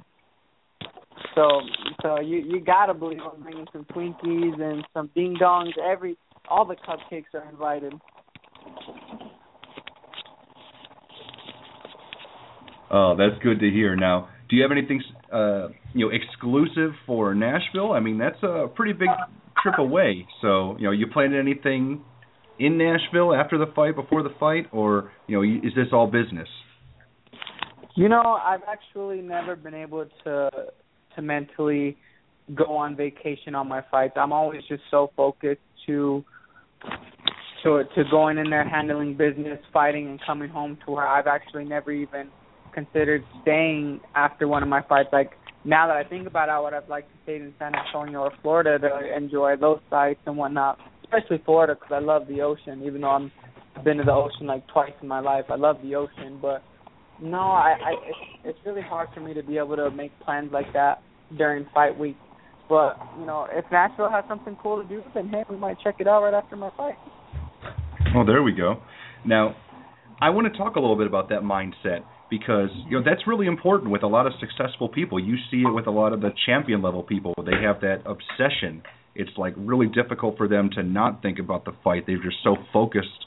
So, you know, is that just something that has always been like that for you, or is that something that's you know hap, uh, improved over time, where you've just been able to just hone in on on the fight and just not get distracted? Uh, you know, that's actually something that's been a part of me since I was doing jujitsu tournaments. It's something that I've actually tried to to stop a little bit just for the sake of my mind, but I don't I don't know if I can ever go that route because I see people like Cerrone and you know all those people doing all these things during fight camp, you know, to relax, get their mind off the fight. But I feel like once I get my mind off the fight, then I don't know. I feel like I'm not in it. So it's always fighting for me. Even when I try to get some relaxed time, I'm I'm thinking about fighting. So it's it's a mindset that I have that you know I have I have I'm I'm in fight camp for about five mm, about five weeks ish. I go in there and fight for 15 minutes. I have so much time after my fights to be able to go have fun, go do whatever it is I want to do to relax. So, you know, that little bit of time is my time to get zoned in for the fight and focus on at the task at hand. Well, uh, I think it's going to really pay off for you. Now, you know, being so young, do you feel like, you know, how close do you feel you are to your potential, or do you feel like that's just way down the road, like it's not even like you haven't even like hit the tip of the iceberg? Yeah, it's really hard for me to to even put a uh, an estimated time on when I'd be at my full potential. I felt like maybe last year I was able to give a rough rough estimate on when I would be the most like perfect Ray Borg that's gonna ever be. But just recently, man, as as I get, I learn so much, and I get better every single day, and I, I truly mean every single day. So it's kind of hard to put a time cap on it now because I'm just excelling so much that it's kind of like, man, when's it gonna stop? Which is a good thing. But um I'm just learning so much and getting better every day that it's really hard for me to even put a time limit on it. Oh, definitely. Now, are you the type of guy that'll bring in some other people, some you know potentially different coaches every once in a while to give yourself new looks, or are you perfectly content, you know, working with those great boxers, working with the the guys at your gym that have got you to where you are right now? Um, well, I, my coaches always say the same. You know, I've been with my coaches for a long time now, so they will always say the same. The coaching staff will never change, but we've we've brought in fighters a couple times to um for certain fights. We only feel that we, try to do everything smart and in house. So if unless we truly need to bring someone in, then we will. But we we have so many looks at our gym that it's usually it's unneeded for me to bring people in to spar with me or to train with me to give me the look that I need for my fight. I'm sure further down the road, you know, the different types of opponents I face, um, I'm sure I'll bring people in to to give me that kind of look. But we we have it all at fit. You know, we have the best coaching staff and also every look that you can ask for. So we're in a pretty good spot, and usually I don't really need to bring anybody in. Oh, okay. Now, do you feel any extra pressure a little bit? You know, you're right now probably one of the most successful guys at your gym in terms of a UFC exposure rankings. So, do you, do you feel any extra added pressure? You know, kind of being the the face of uh, you know Fit Eight NHB. Um, it's it's a little bit of pressure. I mean, you know, not not any kind of pressure I can't handle, but just to have guys who are like eight years older than me, nine years older than me, look up to me is one of the craziest things that I thought would never happen in my entire life. And it's a little bit of pressure in the sense of like not not like it's it's the pressure in the sense of not the the way they look at me, whether I'm a UFC fighter or not. It's keeping this UFC dream alive. That way, my teammates have something to feed on, and they know that there's hope and that they can get there too as long as they work hard and also paving the road for them. Like me and Tim Means both being in the UFC has actually opened so many other doors for a bunch of our fighters, and that's something we want to keep going. I mean, because it's not just us who, you know, me and Tim. We don't want to be successful by ourselves. We want our team and our, you know, everybody around us to be successful with us. So we're striving every day to be better fighters for our team. Oh well, that's great to hear. And uh, I guess we already know what your goals are in terms of you know you want to you know eventually get up there and, and challenge Demetrius Johnson. But do you have any like short term goals or anything that you want to set like within a year or within like any set amount of time? Yeah, I um I have a well one one of my goals, just a real short term goal, is after this fight I want to get at least one more fight in 2015, and uh, I actually turned 22 years old the day I leave out for my fight this week, so um that's pretty cool. But I'm running short on time because I told myself if I don't have a knockout by the time I'm 23, then I might I might hang up the gloves. I mean I'm sure I'm not serious about that, but I mean that's that's my short term goal is to make sure I have a, at least one knockout by the time I'm 23. Well, if you don't get a knockout on this fight, you should call up Ronda since uh, you know you saw what she can do with her hands now. So maybe she'll help right. you. Get some advice from Ronda. All right, uh, Gerry, uh, Rich, do you guys have anything else for uh, Ray?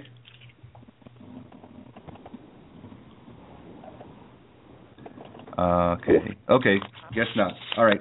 Um, well, Ray, I guess the last thing I have for you is a real simple one, but when you're kind of visualizing success on Saturday night and picturing victory against Herrera, what do you what do you what do you see? Like my prediction, Yeah, just when you're when you're thinking about the fight and picturing victory. I don't know if you're into visualization or not, but like, what do you see when you think about it? Um, I yeah, I do. I'm I do a lot of visualization. I guess you could say a lot of daydreaming. The way I see things going is, um, I've actually did, done pretty damn good job of calling out how all my fights are gonna go, and um, I really feel like the first round of our fight's gonna be like balls to the wall, brawling, you know, scrambling, and then the second round, I believe I'm gonna finish him towards the end of the second round, and after I get my hand raised, my little brother's gonna be in my corner with me for the first time ever in his entire life, and his birthday's on the 11th. We're gonna get that win, come home, eat as much food as possible till we get sick, and uh, we're gonna go up to San Juan River and do some some fishing. oh, awesome! You should you should call up Hostess and see if they can make you guys a Twinkie cake.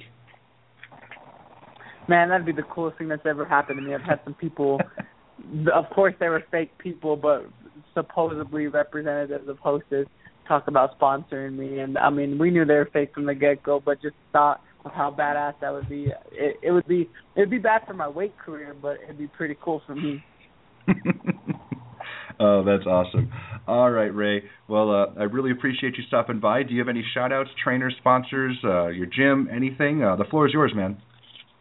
Yeah, I just want to thank uh, everybody at Fit NHB, and my family up there for getting me ready for my fight. Also, my strength and conditioning coach Jared Saavedra, and also uh, my sponsor Trent Cotney Construction and Law. Without him, it wouldn't be possible. All right. Well, thank you so much for stopping by the show, Ray. I really sincerely appreciate the time, and best of luck against Herrera on Saturday night. I really uh, wish you the best. Thanks, I appreciate it. All right. You have a terrific rest of your day. You too. All right. Bye.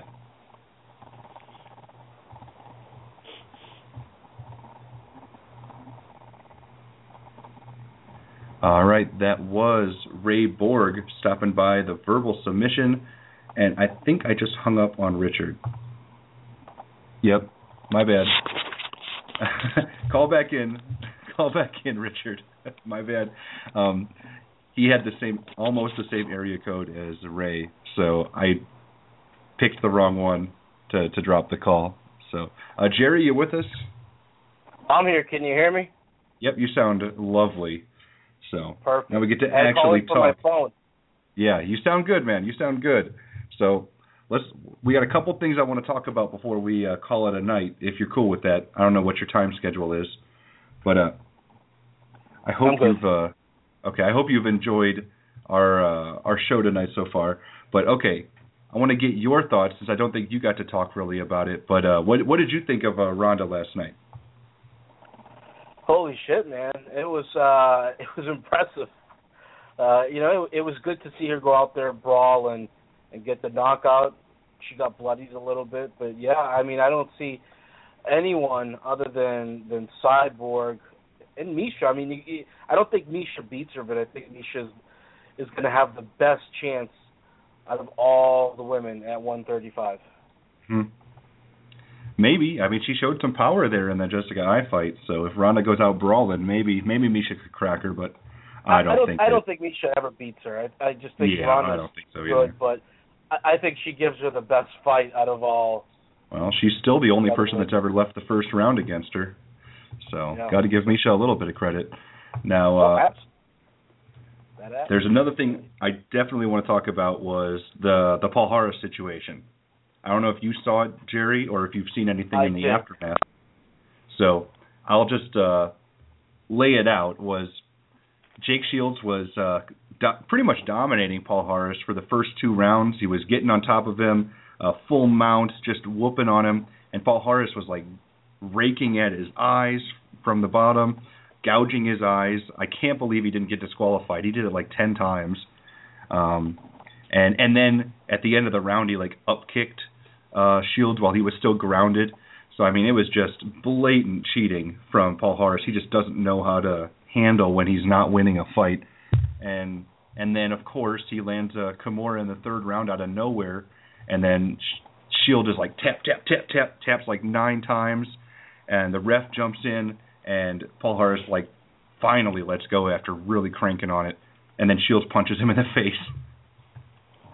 So it was just a complete shit show. In I I now that you've heard what happened, especially now uh, with all the the stuff we've had happening with Palhares throughout the years, getting kicked out of the UFC for holding on to a submission too long against Mike Pierce with the heel hook.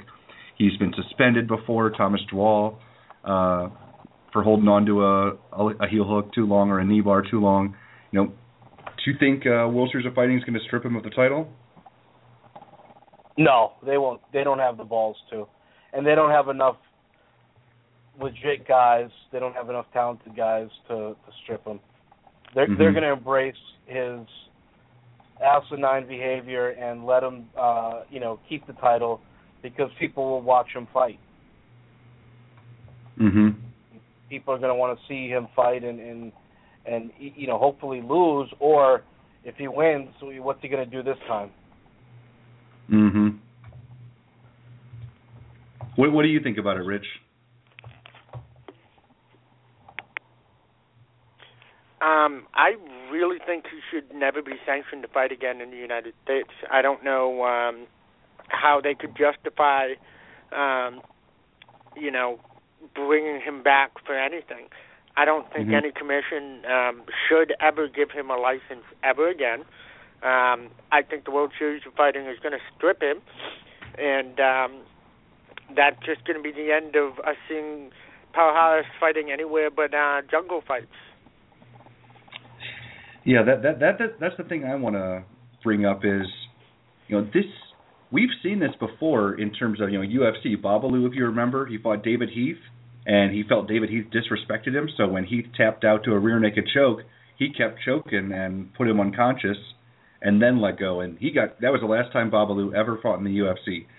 Um, and that was a choke, you know. I mean, unless you're holding on to a choke while they're unconscious for another 30 seconds to a minute, and you're you know, killing brain cells, you know, it's relatively harmless. But with Palhares, I mean, this guy, if he holds on to these kimuras, if he holds on to these heel hooks after these people are tapping, they're already in a tremendous amount of pain to be tapping. He's tearing ligaments. He's ruining careers. So that's my my biggest problem with it is Mike Pierce, the guy that Palhares uh, tapped out and then got kicked out of the UFC. He's never fought again. Jon Fitch hasn't ever fought again. He might be done. Uh, I don't know if Pierce is done, but you know these are guys that were really good fighters that are done because of this asshole. And now he's out there, you know, raking at Jake Shields' eyes and gouging his eyes blatantly, and then um, holding onto a Kimura for an extra few seconds and forcing Jake Shields to tap like ten times, and the referee to jump on him and stuff. I mean, it was awful. So if you get a chance to watch it, Gerry, I think you'd be disgusted with his performance. Oh, I saw it. oh, you I- did. okay. Yeah. I, I I do want to say this. Let's not pretend like the ref jumped on him. The ref Oh yeah, kind of gently nudged him a couple of yeah. times. like Mazzagatti is a- inept. He's Well, inept. he- That was the worst performance out of Mazzagatti I've ever seen. I hope the UFC never uses him again. Like they just specifically say, we do not want Mazzagatti on this card. We will do whatever it takes with the commission. Listen, if you know you're going to be repping a Palhares fight, maybe you should be ready to stop a fight with more than a gentle nudge. You'd wake No, up they. If you're four-year-old repping a Palhares school. fight, you need to bring a taser. I mean, I Cattle prod. There you go. Like, 'cause that's that's like the only way this guy's gonna let go. It's, it's, the problem is fighters should just just not accept the fight with him because Yeah, that's what surprised me was this is what his third fight in the world. Is it the third time he's had? He's done something like this in the World Series of Fighting since he got booted out of the UFC. Um, no, uh, the sh- Look, the he- pitch was had, uh, a little long, but I mean not really. And then Steve Carl was not. guy. I don't think. But yeah, go back and look. I think he did hold on. Like it to me, it's like, why isn't the World Series of Fighting kind of having a, a, a stern talk with him and saying, look, you do this shit again and you're done. and and clearly they're not having that conversation with him. And guys should just not accept the fight. They should just boycott this Mhm. motherfucker. And I think it And- uh, makes them maybe it's like a, a macho thing because I remember I did an interview with Jon Fitch and he said it would be the first time he ever turned down a fight if he uh, got offered Palhares and then he goes and fights him anyway and now his and his knee got fucked up. Yeah, I, I just uh, I don't know, man. Uh, The guy has no business being in MMA. Mhm. So I I hope World Series of Fighting strips him, but I I don't think they have the guts. I really don't. I, I disagree. They already withheld the title from him, so they're uh, they are going through the process of of seeing if um, they're going to need to strip him. Which what I Well, how many think is times you got to watch that fight to know? Seriously, I it takes like I think ten that- minutes. I, I think they're waiting on blowback. I think if they hold on to it, if they, I think they feel like if they hold on to it for like a month, and everybody calms down about it, maybe they don't have to cut Palhares. I mean, because really there were two fights on that card worth watching, and if it wasn't Palhares versus Jake Shields, nobody would have fucking watched. So they're trying to see how long um, it's going to take for them to kind of sit on this belt before they can give it back for the for the anger to dissipate. And, and luckily, the, those assholes, the Diaz brothers, caused the brawl, and, and that's really what people are focusing on. Is that you know they they were throwing bottles when they got thrown out in their band for the World Series of Fighting. You know. Yeah. Yeah, I I agree. mean, this is this is the thing that that bugs me is do you know how embarrassing it is for a guy to to submit, to tap out, to give up in a fight? Like it is the ultimate sign of surrender. I mean, it's not like a knockout where, you know, you just get punched until you're unconscious or you get choked until you're unconscious or, you know, you just get punched until the referee steps in. This is you going, I'm done. I can't take this anymore. Like it is the ultimate sign of respect and surrender, and he's not respecting that. And you know, how can you feel safe tapping against this guy when when that when he does that? Like it's it's just it's not uh, a a good ethical situation to be in. Like knowing that if he locks onto something and you can't escape it, like it's got to be terrifying.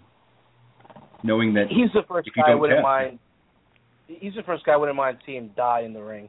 Like I, I would just allow someone to just drop him on his head, or or at least Well, a- just go back and watch uh, Lombard's fight against him like ten times. That'll make you feel better. yeah, you see Hector, not Hector called guy. him out. He's like, they tap, let go, not hard.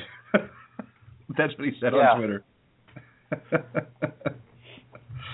so you know, good for Lombard. I want. I, I should call up Lombard see if I can get him to talk some more shit about Palhares because you know he he hates Palhares because of the submission stuff, and then and then Palhares tested positive for elevated testosterone when they fought. So he really doesn't like Palhares. Fuck him. All right.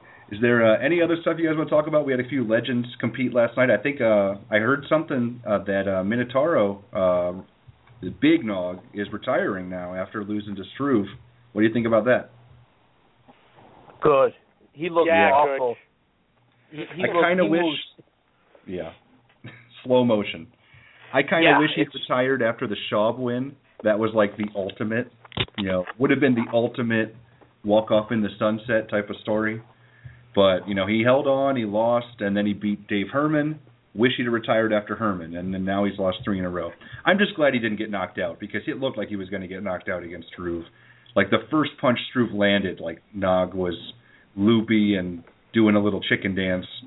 I was like, oh god, this is going to be bad. But he held on to the decision. He he fought as smart a game plan as you could possibly fight against Struve. He just doesn't have it physically anymore. Like he can't take the You know, give punishment. him one more fight. Oh God, no. Just give him one more fight. Who? Put him in. He, he they should when uh you know when Jon Jones decides to move up to the heavyweight division. They should No. give him one. Uh, Why? You're such a sadist. or or maybe put him in there against Cain. Give him a rematch against Cain. He already Cain. faced Cain, and Cain destroyed him. And this is when Nog was still good. he hasn't been good in a long time. He's taking too many punches.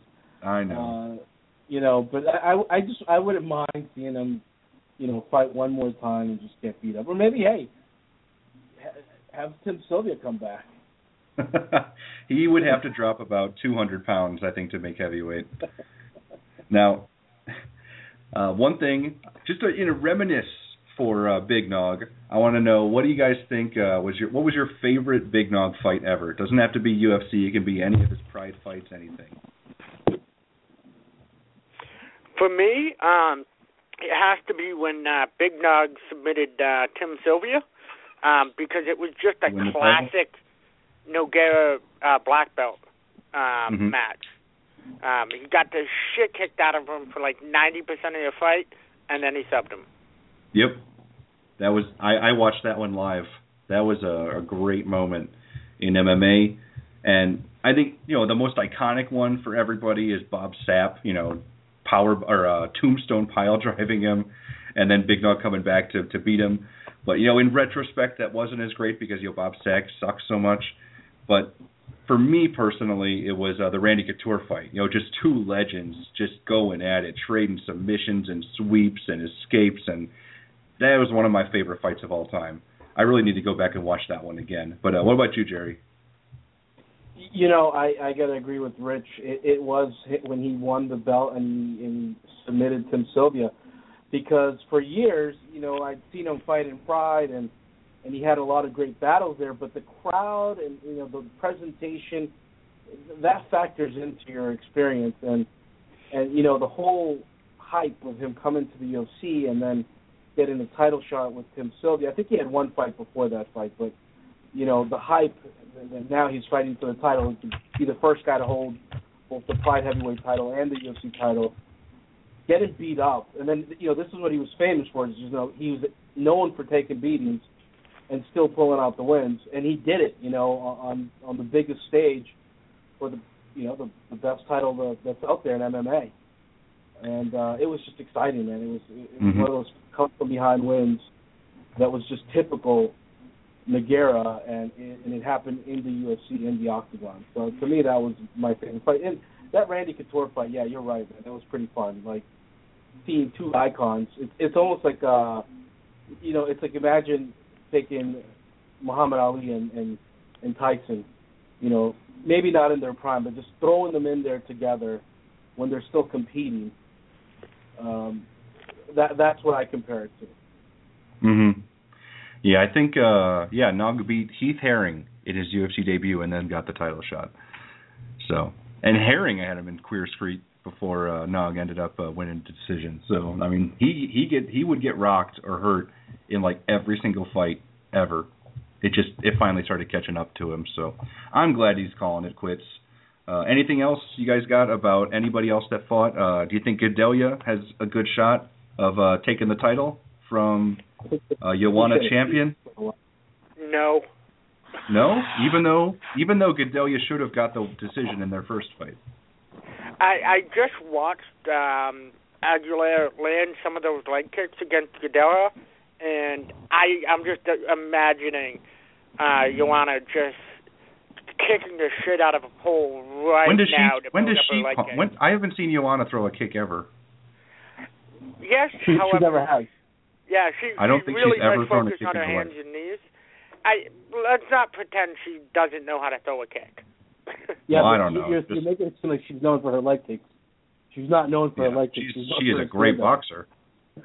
yeah, she is a great boxer. You're boxer. killing me, Rich. You're killing me. That was, that was the worst technical breakdown I've ever heard. All right, Gerry, what do you think? You think you think You could take it? Yeah, that first fight was pretty close. I mean, she's she's got a shot. I mean, uh, look, her striking is on point, um, but she does seem to gas. So Yes, that's the problem. Five round fight- fight. In a five round fight, there's no way she can last. But um, but yeah, I I I think she has the best shot. Jessica Aguilar really disappointed me. I thought she was gonna perform better, um, and it looks like the UFC jitters got the best of her because she didn't really step up into the third round. Um, but yeah, uh, look, that chick Joanna is going to be the new Ronda Rousey for what is it, like 115? Mm-hmm. Yeah. Yes. So, you know, she's going to be putting a lot of those girls out. I, I just don't see anyone. I mean, who who would you think? Paige VanZant? No. I mean, she No. would get you know uh, Michelle Waterson. Nah. Uh, is she even in fifteen? Uh, uh, Yeah, she is. Tor- uh, Torres. No, she's just too small. You know. None of these girls can hang with her. If if Carla Esparza couldn't beat her, I don't think any of these other girls got a shot. Yeah, we'll see. I th- I think Gadelha is the one that has the best chance, but again, uh, conditioning could be a big factor in a five round fight. And and even though I thought Gadelha won the last time they fought in a three round fight, uh, Joanna did drop her at one point, so you know she could knock her out still. So, and I, I do still think that Joanna is going to be the the better striker, just not in the kicking department. Herbert Rondo. Yep. Oh yeah, that I don't think so. All right. Any any last things you guys wanted to bring up before we call it a night? I gotta go. I'm getting the hook. Um, Yep, that's fine. But but uh, I just want to say, you know, R.I.P. Roddy Piper, and Yep. uh, keep your eyes out for Rhonda Ronda Rousey videotape. That should be interesting. uh, thank you so much. And uh Richard, anything you want our fans to check out? Uh, no, no, I got nothing. Right. Well, I know she lost uh, in her UFC debut, but if you really want to interested in knowing a little bit more about Jessica Aguilar, who I still think is going to have a good UFC career, she just faced somebody that was one of the best fighters in the world in that weight class. Uh, you should check out uh, Jessica Aguilar's um, UFC 190 vlog series. She did some really cool stuff, and uh, I thought it was uh, a lot more in depth than you know the typical pre-fight stuff. So you should check it out on her, uh, I think, YouTube account. So highly recommend. All right, so that'll do it for today's show. Uh, huge thank you to Neil Melanson for stopping by, as well as Ray Borg, who has a, a fight coming up this Saturday night. And we'll be back. The show is officially back. I'm going to do everything I can to make sure we're having a show every single Sunday again from here on out. And so we'll be back 6:30 p.m. this next Sunday. Maybe we'll have Dominick Cruz. Maybe that'll just be a little further down the line, but it's going to happen. And uh, Richard, it's been a long time, but uh, I think you know what time it is, It's Kurt Angle time. baby.